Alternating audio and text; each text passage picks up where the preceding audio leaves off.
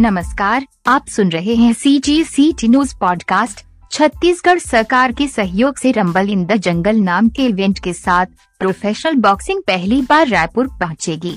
ये आयोजन अगस्त में होने वाला है और इसमें अंतर्राष्ट्रीय पेशेवर मुक्केबाज और ओलंपिक पदक विजेता विजेंद्र सिंह शामिल होंगे विजेंद्र सिंह छत्तीसगढ़ में इस आयोजन को लेकर काफ़ी उत्सुक हैं।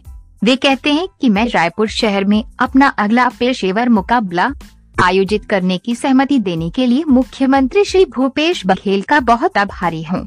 ये इवेंट छत्तीसगढ़ के लोगों को इस खेल से परिचित कराने का एक शानदार अवसर है। उम्मीद है कि इससे नई पीढ़ी के युवा मुक्केबाजों को आगे बढ़ने की प्रेरणा मिलेगी। विजेंद्र सिंह ने बताया कि वे वर्तमान में मैनचेस्टर में प्रशिक्षण ले रहे हैं और इस अगस्त में फिर से नई शुरुआत के लिए काफ़ी उत्सुक हैं। गौरतलब है कि विजेंद्र सिंह ने आठ जून को मुख्यमंत्री श्री भूपेश बघेल से मुलाकात कर छत्तीसगढ़ में बॉक्सिंग के खेल को बढ़ावा देने की संभावनाओं पर विचार विमर्श किया था और उनसे छत्तीसगढ़ में प्रोफेशनल बॉक्सिंग इवेंट कराने का आग्रह किया था, जिस पर मुख्यमंत्री ने सहमति दी थी। विजेंद्र सिंह वर्ष 2008 में ओलंपिक का कांस्य पदक जीतने वाले पहले भारतीय मुक्केबाज हैं। वे वर्ष 2015 में पेशेवर मुक्केबाज बने विजेंद्र सिंह ने आठ नॉकआउट सहित 12 मुकाबले जीते हैं। एक मुकाबले में उन्हें हार का सामना करना पड़ा। दुर्भाग्य से 12 मुकाबले जीतने के बाद उनकी जीत का सिलसिला गोवा में उनके आखिरी मुकाबले में टूट गया था।